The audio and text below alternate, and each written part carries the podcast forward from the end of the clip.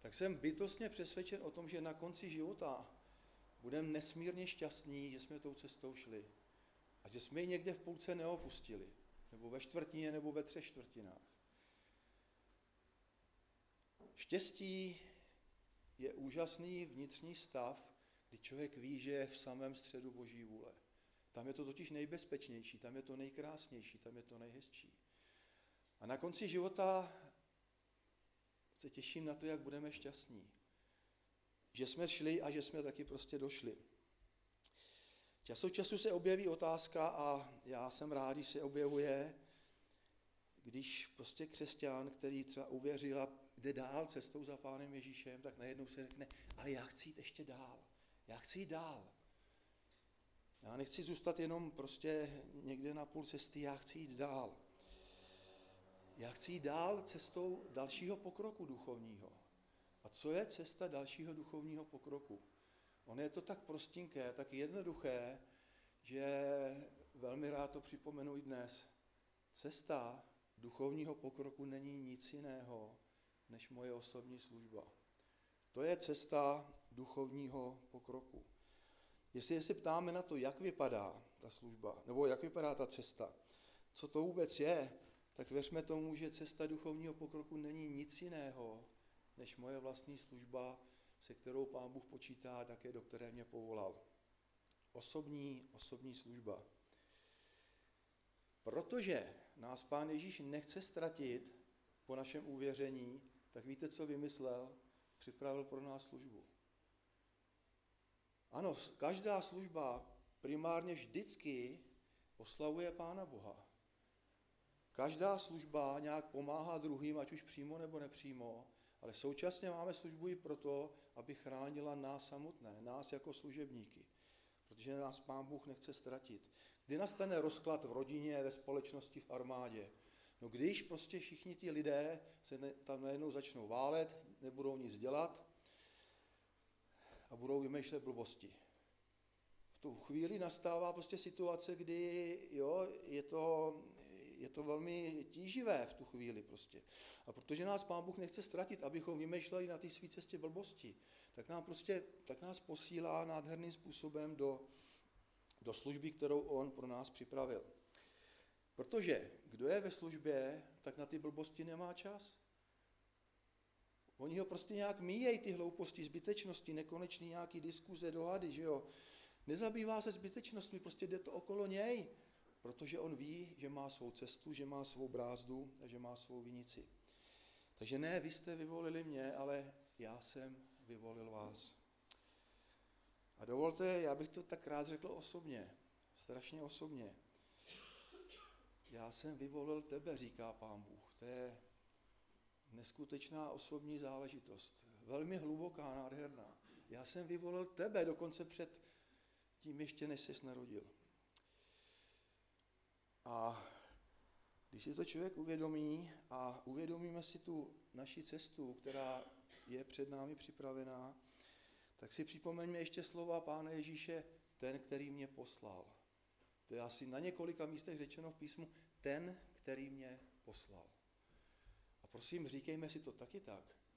Teď nemyslím, abychom se stavili na roveň Pánu Ježíši Kristu samotnému, to nemyslím, ale prostě i my jsme těmi, které Pán Ježíš poslal. My ho máme v zádech, ať děláme, co děláme, jakákoliv je naše služba, tak my jsme se sami neposlali. Já jsem neposlal vás a vy jste neposlali mě ten, který mě poslal. To znamená opravdu Bůh, který nás povolal a současně nás posílá. Osobní služba je cesta duchovního pokroku.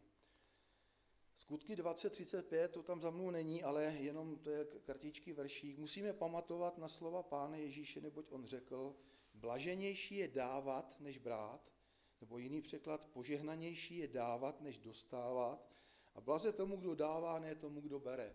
A tady to prostě vidíme, ten princip té osobní odpovědnosti za to, že blaze je tomu, šťastný je ten, kdo neschromažďuje směrem k sobě, ale kdo je ochoten rozdávat směrem od sebe. To je princip. To se samozřejmě netýká jen hmotných věcí, to se týká všeho, ale šťastní budeme v okamžiku, když se tak bude v našem životě dít.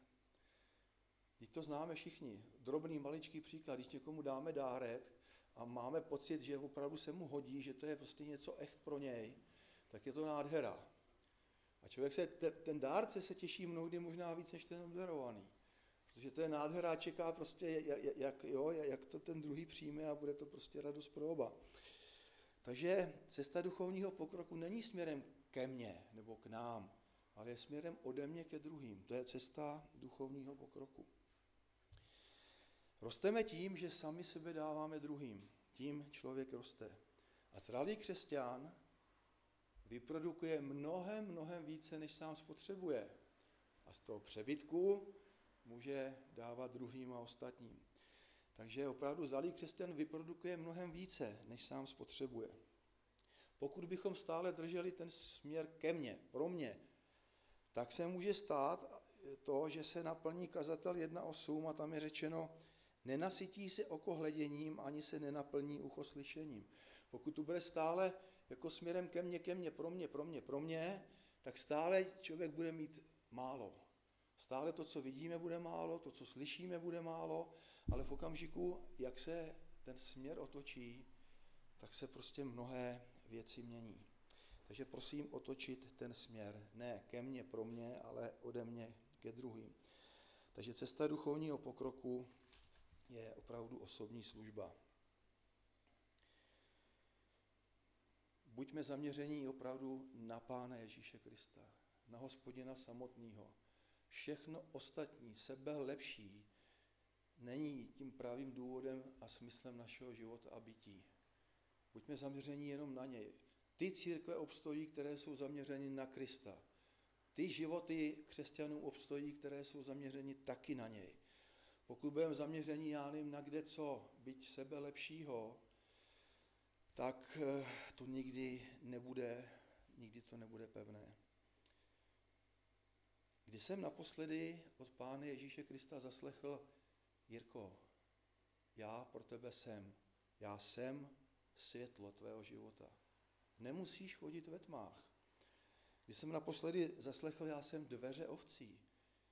Každý, kdo bude vycházet a vcházet, nalezne pastvu. Tvůj život bude plný, zabezpečený. Když jsem naposled slyšel o Páne Krista, já jsem skříšení i život. I kdyby umřel, bude žít. Já jsem alfa i omega, první i poslední, začátek i konec. Kdy toto naposledy osobně jsme mohli od Pána Ježíše Krista zaslechnout nebo nějakým způsobem prožít. A kdy naopak, obráceně, kdy já jsem mu řekl, pane, ty jsi pro mě světlo života, ty jsi pro mě dveře, ty jsi pro mě cesta, pravda a život. Pokud toto bude v našem životě přítomné, on bude přicházet ke mně jako ten, který je, a já mu budu odpovídat, pane, ty jsi, tak tohle to je prostě, tohle to válcuje ty pekelné brány. To je něco, co je neskutečně pevné a co dává životu opravdu tu radost. Takže stojíme na pravdě, opravdu stojíme na pravdě, ne na nějakých jenom představách. Prosím, víra, já to teďka poslední době nevím proč, ale stále to tak v sobě mám. Víra má vždycky základ v minulosti, v tom, co se stalo už. Někdo má víru upřednou na budoucnost, jo? že prostě až v té budoucnosti přijde ten zlatý věk, bude ta krása, tam se to všechno jakoby ukáže. Teď myslím tady na zemi, jo? teď nemyslím jednou na věčnosti, ale že prostě jakoby to furt lepší je před ním, ale jestli je chcem být pevní, opravdu ukotvení v Pánu Ježíši Kristu, tak se musíme opírat o to, co bylo uděláno, co bylo dokonáno a to je prostě dokonané boží dílo. My máme skutečně jako základ je v minulosti. A nejistě úplně padáme jako do té budoucnosti. Kdo z nás ví, co bude za týden? Nikdo z nás to neví. To je ne, velká neznámá, ale to, co je za náma, to je velká známá a o to se můžeme opírat. To je prostě něco nádherného. Osobní odpovědnost křesťana. Takže víra je osobní a v Novém zákoně není možné, aby byl mezi člověkem a Bohem jiný zprostředkovatel. Abychom se někam nadspali mezi člověka a Pána Boha. To není možné, to nejde. On je přímý zprostředkovatel k Bohu Otci, Pán Ježíš Kristus. Takže víra je vždycky osobní a také ta naše odpovědnost nebo zodpovědnost také je osobní. Nikdo nemůže říct, já jsem na tom s Pánem Bohem dobře, nebo já jsem na tom s Pánem Bohem špatně, protože za to může Franta. Franta může dělat, co chce, a na mě to nemá dopad. Nebo nemělo by to na mě mít dopad. Protože Franta nestojí mezi mnou a Pánem Bohem. Franta mě může pomáhat, nebo naopak mě může trošku jako tu cestu za Pánem Ježíšem Kristem komplikovat, ale on za to fakt nemůže. Za to můžu vždycky jenom já, protože já nesu tu svou osobní odpovědnost. Povolává Bůh, pojď za mnou a učiním z tebe. To se nedá přeslechnout. Pojď za mnou a já z tebe učiním. To slyšel Petr. A tohle tu boží výzvu, ta je pro každého z nás. Pojď za mnou a já z tebe učiním. Nikdy při tom osobním povolání na tom začátku, nikdy člověk neví, kde končí ta jeho služba. Vždycky se bude rozšiřovat do podoby, která v té první fázi nám zůstává úplně skrytá. Ale pojď za mnou a já z tebe učiním. My si to nemůžeme ani dokonce dost dobře vybrat. My pouze můžeme vstoupit do toho, co nám je připraveno. Dokonce to boží slovo říká, každému určil úkol, jak sám chtěl. Takže jaká je naše role navzájem? My bychom si měli navzájem pomáhat v tom, že jeden druhému budeme pomáhat, aby našel právě to své místo. Kde má být, co má dělat, ale nemůžeme ho na to místo povolat, to nejde. To prostě nejde. Možná připomeňme si Efeským 4, 1 až 13, to je ten další biblický text, který je teďka za mnou. Bůh prostě dává dary, apoštoly, proroky, evangelisty, pastýře, učitele, ale proč? Mohli bychom to doplnit všema našima ostatníma službama, že jo? Pro přípravu svatých.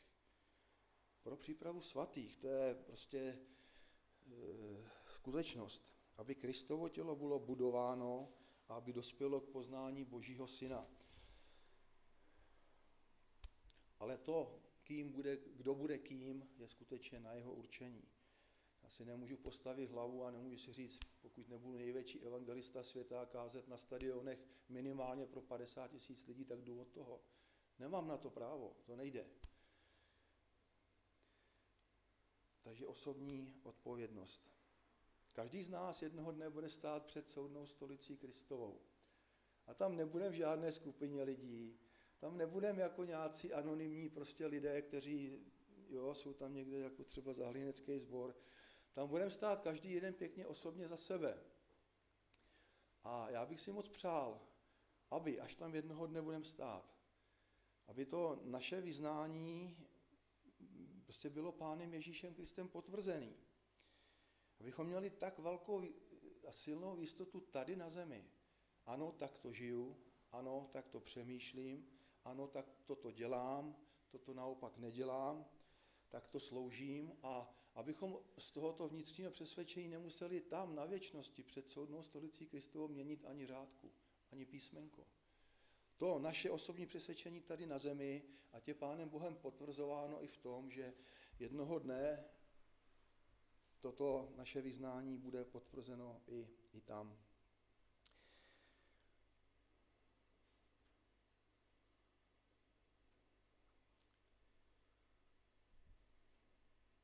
Písmu jsou takové dvě jasné linie. Konkrétní osobní povolání, to je jasné, to je to, o čem mluvíme dnes, ale současně Pán Bůh vždycky jedná s celkem.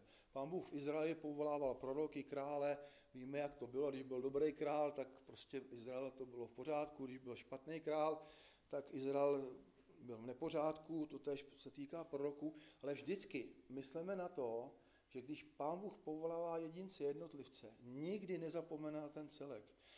A to tak je, bylo to v Izraeli, je to v novozákonní církvi taky. Jestliže Pán Bůh povolává nás, osobně jednoho každého, tak nikdy nezapomene na ten celek, ve kterém, do kterého nás uvedl nebo do kterého nás e, vložil, abychom v něm žili. Krásný verš Efeským 3.10, stačí si ho možná jenom přečíst, ale myslíme na to, že Bůh chce ukázat skrze církev, vládám a mocnostem v nebesích tu úžasnou nebo přerozmanitou moudrost Boží. Ale toto je skrze církev, tohle to není skrze jednotlivce. Každý z nás má nějaký díl na té prostě škále toho božího řešení pro tento svět, ale skrze církev vládám a mocnostem v nebesích tu přerozmanitou moudrost boží. My jako celek. To je něco nádherného. Církev není to, co dokázali lidé. Církev je to, co dokázal Bůh. Je to boží dílo, ne lidské dílo. Kdyby to bylo lidské dílo, tak už to můžeme dneska zabalit. Je to boží dílo. Já zbuduji církev svou brány pekelí nepřemohou. Pán Bůh volá jednotlivce, příklad. Možíš, Jozue, Samuel, Petr, Pavel, Jan. Proč? Aby nějak uvedl požehnání na ten celek. Izrael úpěl hospodinu, co se stalo, pán Bůh povolal Možíše a Možíš vyvedl Izrael z Egypta. Takže pokud dokážeme přijmout tu svou osobní odpovědnost, tak se neděje nic jiného, než že prostě pán Bůh si použil mě jako jednotlivce k tomu, aby bylo pomoženo celému celku. A teď konkrétně dvě otázky. Jsem duchovně samostatný? A nebo, nebo ta druhá otázka, jsem současně schopen žít s druhými, které pán Bůh dal do mého společenství. Na jedné straně jsem duchovně samostatný a na druhé straně jsem schopen žít s těmi ostatními, které pán Bůh dal do mého společenství. Na obě otázky bychom měli jasně odpovědět ano, ale. To ale je tady skutečně veliké.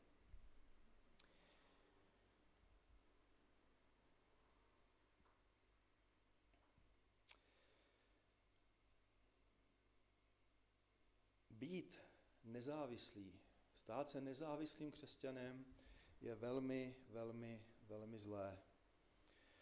Tady stačí jenom jeden verš třeba z přísloví, kdo je moudrý sám u sebe, blázen má větší naději než on.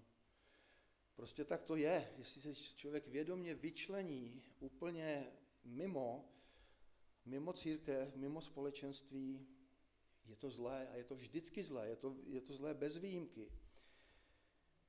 A současně být zcela závislý je také velmi zlé na druhých, na, na, na druhých lidech, kteří jsou okolo mě.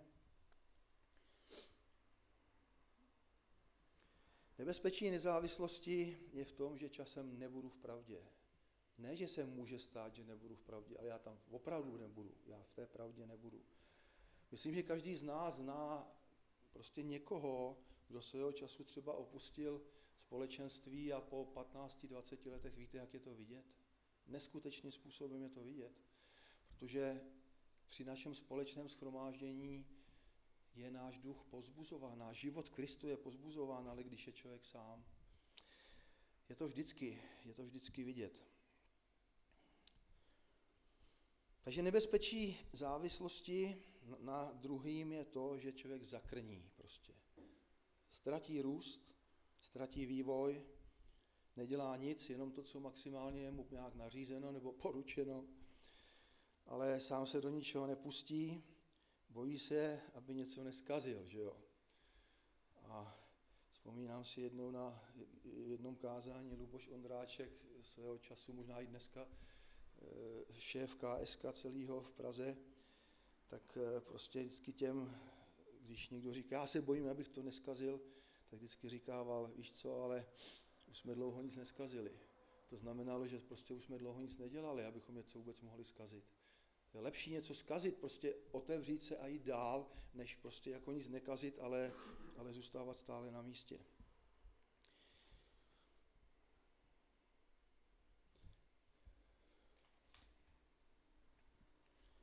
Takže ta první skutečnost je, měli bychom ve svých životech pozorovat to, že naše duchovní závislost na druhých se zmenšuje a naše duchovní závislost na Pánu Bohu přímo se zvětšuje.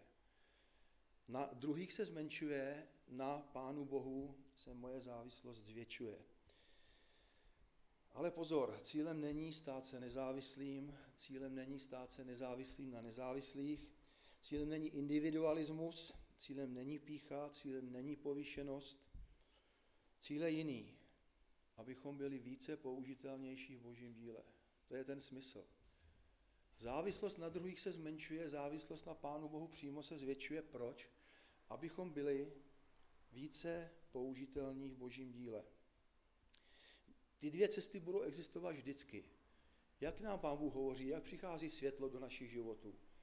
Za prvé skrze druhé, to je normální, to je přirozené, tak to známe, ale současně také člověk sbírá ty boží odpovědi sám na svých osobních modlitbách.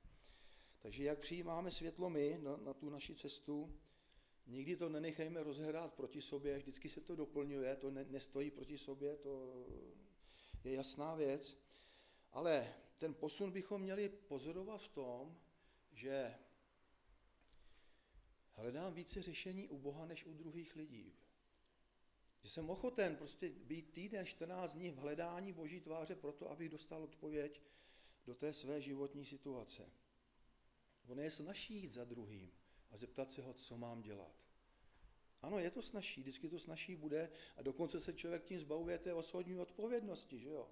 Já můžu jít tady za někým, někdo mě poradí, hele Jirko, člověče, myslím si, že je dobrý tohle, tak to udělej, já to udělám a on to třeba nedopadne úplně nejlépe a já si můžu říct, no jo, ale já za to nemůžu, tam není ta má odpovědnost, to mě poradil tady Franta a ještě, že tady žádného nemáme, jo aspoň si to uvědomuji, že tady snad nikdo není. A, a prostě ta odpovědnost člověk hodí na něj, že jo? Já za to nemůžu. Musíme opravdu tu svou životní moudrost sbírat sami. A chci pozbudit každého z nás, aby, aby tomu tak bylo. Zkušenost si dává platit neobyčejně vysoké školné, ale naučí toho tolik jako nikdo jiný. A na tuto cestu nás jednoduše Pán Bůh volá. Někdy je to s rozbitým nosem, někdy je to s širokým úsměvem, ale ta cesta je tak zvláštní, tak originální pro každého z nás, že se nedá kopírovat. To prostě nejde. A jestliže rosteme opravdu duchovně v té, na, na, té své, na té své cestě, tak prosím dovolte příklad. Kdy je asi člověku nejbezpečněji? Já to budu na příkladě. Když je malé miminko a je v ohrádce nebo v dětské postýlce, tam se mu prostě nemůže nic stát. Jo, tam, já nevím, když se mu něco nelíbí, začne křičet, ale jakmile prostě opustíme ten prostor té dětské postýlky a začneme běhat jako děti, tak jsou rozbitý kolena, rozbitý nosy, rozbitá pusa, zvětšuje se prostor toho rizika, ale současně se zvětšuje prostor boží použitelnosti. A když potom najednou to dítě začne dokonce utíkat, no to je úrazu. Když potom začne jezdit na koloběžce a na kole, nebo dokonce na motorce později, co se děje? Děje se to, že se rozšiřuje prostě ten nebezpečný prostor, to riziko se jakoby obrazně rozšiřuje, ale neskutečným způsobem se současně s tím rozšiřuje ta boží použitelnost na, v, tom, v tom jeho díle. Prostě ty hranice mé služby se posouvají a posouvají se dál. Takže nebojme se, vždycky tam je to riziko určitě přítomné. Bez toho to nejde. Ale myslíme na to, že Pán Bůh až do konce našich životů tuhle tu hranici chce rozšiřovat. A buďme rádi, když s námi Pán Bůh jedná osobně. To je něco, něco krásného. Ne vždycky u toho jucháme, to známe všichni. Někdy u toho taky pěkně pláčeme, ale přesto všechno. Když Pán Bůh jedná s námi osobně, tak je to prostě to nejkrásnější. Smysl našeho života není opisovat od druhých.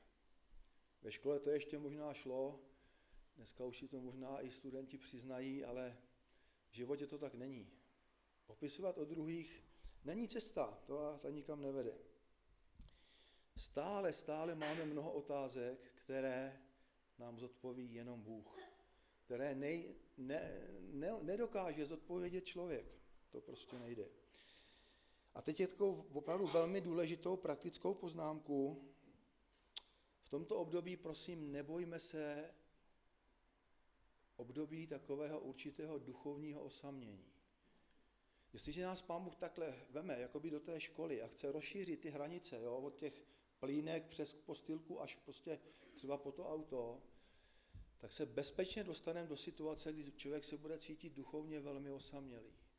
Bude se mu zdát, že mu druzí nerozumí. Bude se mu zdát, že prostě druzí jsou někde úplně jinde a on je také někde úplně jinde. Bude to zvláštní cesta. Druzí ho nechápou. Nejsou dokonce ani z tomu pomoci. Ale to je etapa života, která patří k tomu, aby naše duchovní závislost na něm rostla a na druhých se zmenšovala. Nebojme se tohoto duchovního osamění. Já věřím tomu, že každý jeden z nás by to asi mohl potvrdit. Jestli se máme někam posunout, tak v jistém smyslu, jako by člověk na čas prostě ztrácí ty, co jsou okolo něj, proto, aby on opravdu mohl vejít tam, kde ještě třeba druzí nejsou. Takže nebojme se duchovního osamění. Je to boží cesta k něčemu novému, kdy on otvírá nové dveře, kde, které ještě dosud byly zavřeny.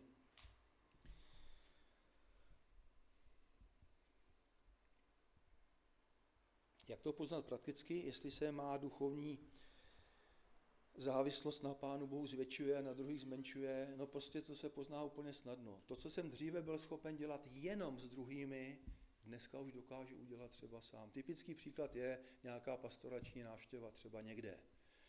Jo, ten, ta osoba, za kterou jdeme, třeba není úplně jednoduchou osobou a předtím jsem tam chodil vždycky s někým, jo, s bratrem, se sestrou, třeba ve dvou jsme tam chodili, protože jsem si na to netrouf. Protože jsem nevěděl, jestli budu s tomu vůbec nějakým způsobem poradit, jestli budu vůbec platný něco na tom místě. Ale potom, když člověk jakoby jde dál tou svou cestou ve víře, tak najednou poznáváme to, dítě, já už tam můžu jít sám, já už mu dokážu pomoct. Já už vím jak, já už vím jak na to. A to je takový prostinký, úplně obyčejný příklad, ale že to, co jsem dříve nebyl schopen udělat sám, dneska už udělat sám schopen jsem. Krásný příklad, všichni to známe, ale není špatné si to 16. října roku 22 připomenout. Ten příklad e, ryba a rybolov, že jo. Chceš-li hladovému pomoci, dej mu rybu. Ale chceš-li však zabezpečit jeho život, nauč ho rybolovu. A to je právě cesta, kterou nás Pán Ježíš vede. On by nám celý život mohl sypat z kapsy ty své ryby. Ale co bychom se naučili? Kam bychom došli? Jaký bychom byli? On nás vždycky vede tou cestou, hele Jirko, tady je moře, tady je náčiní, tady je prostě to, co potřebuješ a budeš mít zabezpečený život. Možná méně nadpřirozeně, než děti ty ryby budu házet z nebe, ale přesto prostě je to moje cesta. Já chci, aby ses na té cestě něco naučil. Takže naše duchovní samostatnost by se měla zvětšovat.